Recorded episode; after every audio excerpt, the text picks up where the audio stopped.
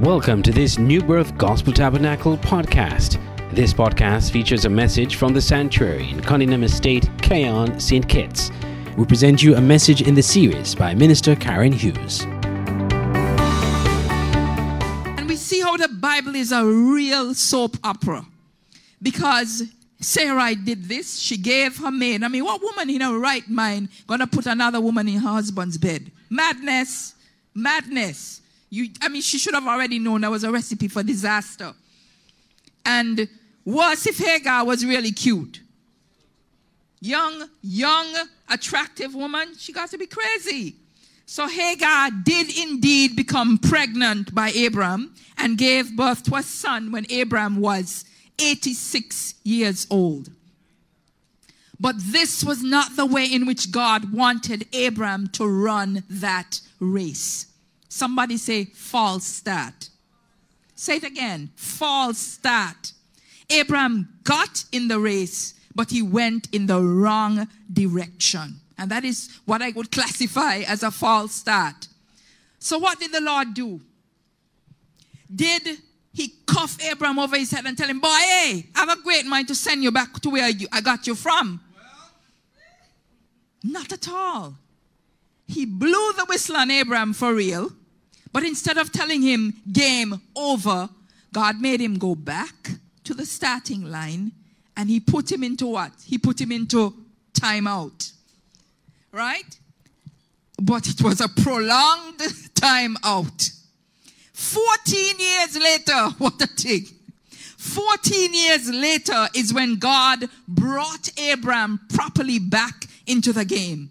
And this time, Abram was able to conceive with his wife, Sarai, and cross the finish line at a hundred years old. And his wife, Sarah, was 90 years old, giving birth. And they had no IV. They didn't have any um, monitors for the, for the, for the newborn. And you know that was in this today, that would have been a super, super risky birth.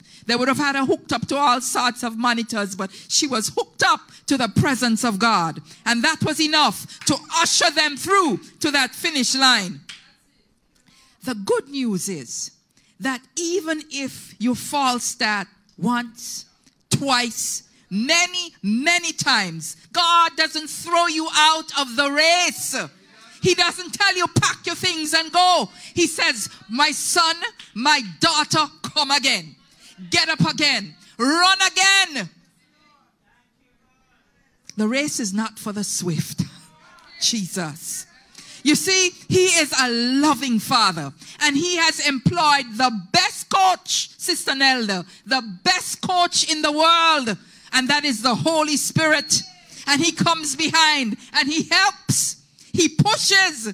He said, Come on, son.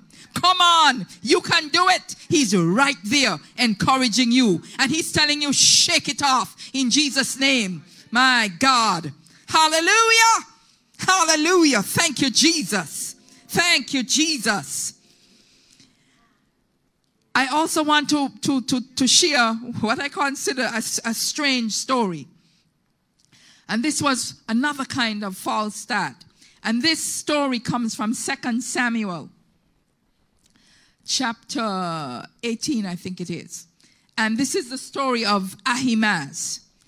King David, you would recall, had a troublesome, rebellious son named Absalom, who overthrew his father and took the throne for himself, and who had his father on the run from his own son. And so there was a back and forth, a battle between David's forces and Absalom's forces. And Absalom got himself his hair. His hair was very long, and his hair got caught up in, in some branches. And one of the soldiers went and told David's general, Joab. Joab was a Taliban. Um, this guy was caught up in the branch. Joab said, What's wrong with you? Kill the man. And, and, and the soldier said, Not me. Not me, because then David would be upset with whoever kills his son, and you yourself would not back me. Joab's troops, I'm, I'm, I'm, I'm putting it in our language. Joab was, was upset, got some spears, threw them into the man, and killed him. So here's the scenario Joab wants to send word back to David because David was not in this battle. David would have been back wherever his stronghold was. And we're in verse 19. Ahimaaz, the son of Zadok, and Zadok was a favored priest of David's. Eh, Ahimaaz said to Joab, May I run and take the news to King David? I'll tell him the Lord has destroyed the enemy for him. Joab answered Ahimaaz, No, no, no, no. You will not carry that message today. You can do it some other time, but not today because it is the king's own son who is dead. In other words, this is bad news. Then Joab said to a man from, interestingly, Ethiopia, why he had to choose a black man, Go, tell the king what you have seen. So the Ethiopian bowed to Joab and ran to tell David. And remember, this is how they, they relayed news in those days. But Ahimaaz, son of Zadok, begged Joab again, No matter what happens, please let me also run after the Ethiopian. Let me go too. Joab said, Son, why do you want to carry this news? You will not get any reward for the news you bring. Ahimaaz answered, No matter what happens, I will run to David. Enough. So Joab said to Ahimaaz, All right, run to David. Since you want to go so badly, run to David. Then Ahimaaz ran through the Jordan Valley and passed the Ethiopian. So imagine they're doing the, the 5,000 meters and they're in it for a while, but Ahimaaz was a faster runner. Joab had his reasons for sending the Ethiopian, who was not such a favorite as Ahimaaz. Why? Because even though the runner was just following orders, in those days he could have been punished just for being the bearer of bad news. The messenger could have been killed. So David was sitting between two gates of the city the watchman went up to the roof over the gate walls and saw a man running alone. The watchman shouted to tell King David. King David said, If the man is alone, he's bringing news. The man came closer and closer to the city. But then the watchman saw another man running. He called to the gatekeeper, Look, another man is running alone. The king said, He is also bringing news.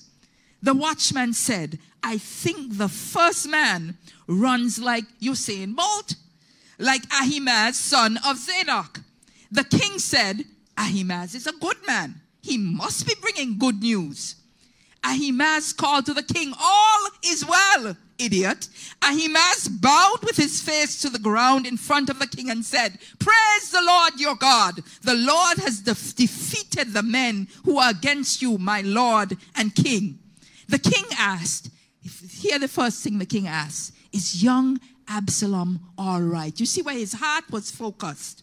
Now listen to what this guy answers. Ahimaaz answers, when Joab sent me, I saw some great excitement, but I don't know what it was. Now tell me.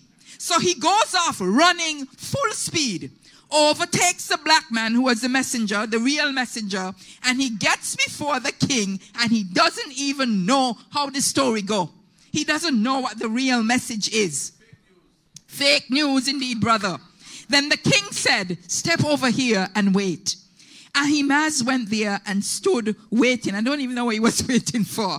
The Ethiopian arrived and said, News for my lord and king.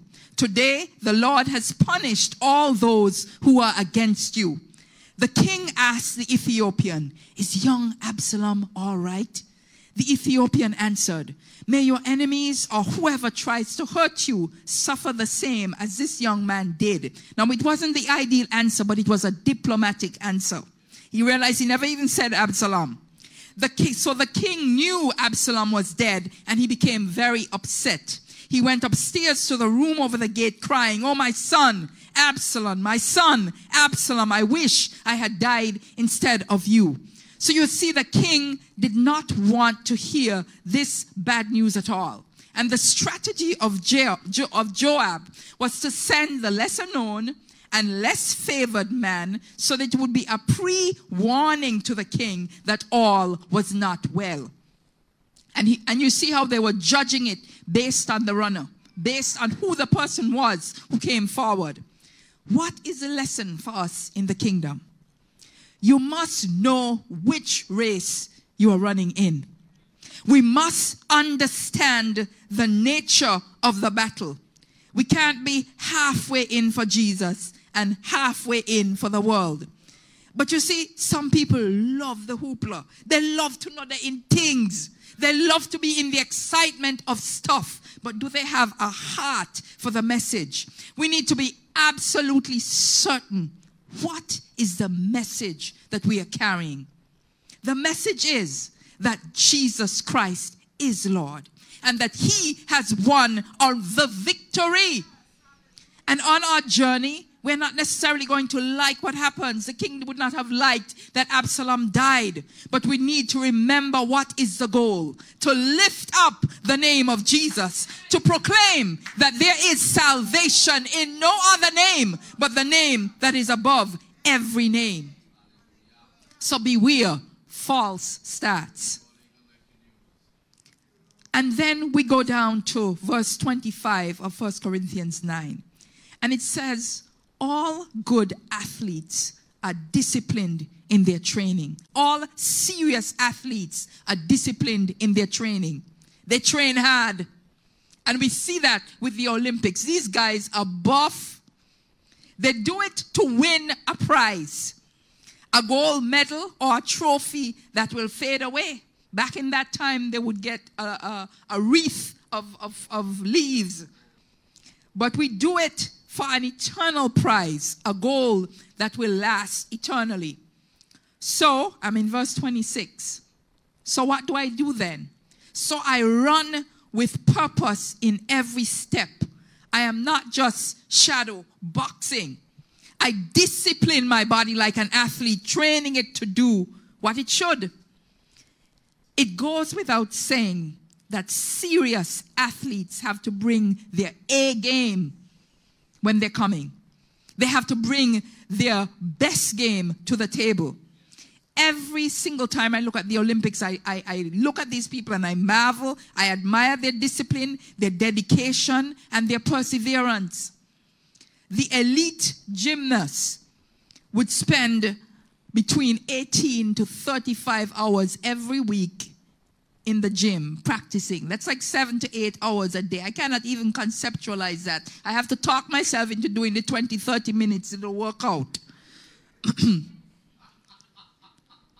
I heard you can laugh, brother, but it's the truth. I heard Andre DeGrasse, the, the Canadian winner of the men's 200 meter race, say that he practices, that he practiced twice a day for several hours, six days of the week. This is, these are people who are serious about their craft, serious about their commitment. They work out in the gym, on the track, at their skill over and over and over again. And it is obvious. You see their bodies. I've, I've never seen so many flat abs in my life. now, clearly, if we wanted to be like that, and if we wanted to have bodies that look like that, we have to put in the time, right? We have to put in the time. We have to be willing to make the sacrifices to get to where those athletes are at. And the thing about it is, we like our comfort zone. That is the truth, right? When you are lifting a weight, you get to a point where the weight becomes comfortable, and the temptation is just to leave it there. I'm sure I've been about, about lifting about 20 pounds for a couple of years because it's easy. It's relatively easy. Yes, you get you have to push a little bit, but you get used to it, right? but you don't make progress if you're doing what is easy and comfortable all of the time. And this is what Paul is talking about. Um, he said, because of this prize of the kingdom, of our desire to please our God and King and Master, we choose to endure whatever we must. He said, I beat my body. And he doesn't mean literally he gets something and beat his body. He means that he disciplines himself to deal with hardship for the sake of the gospel, for the sake of the kingdom. And what does that mean? I'll never forget um, Pastor Donna preaching um, a couple of months ago, and her, the topic of her message was You can't sleep all night. You have to get up and pray. You have been listening to the portion of a message from the New Birth Gospel Tabernacle. Join us tomorrow for a continuation in this series. Thank you for listening and have a blessed day.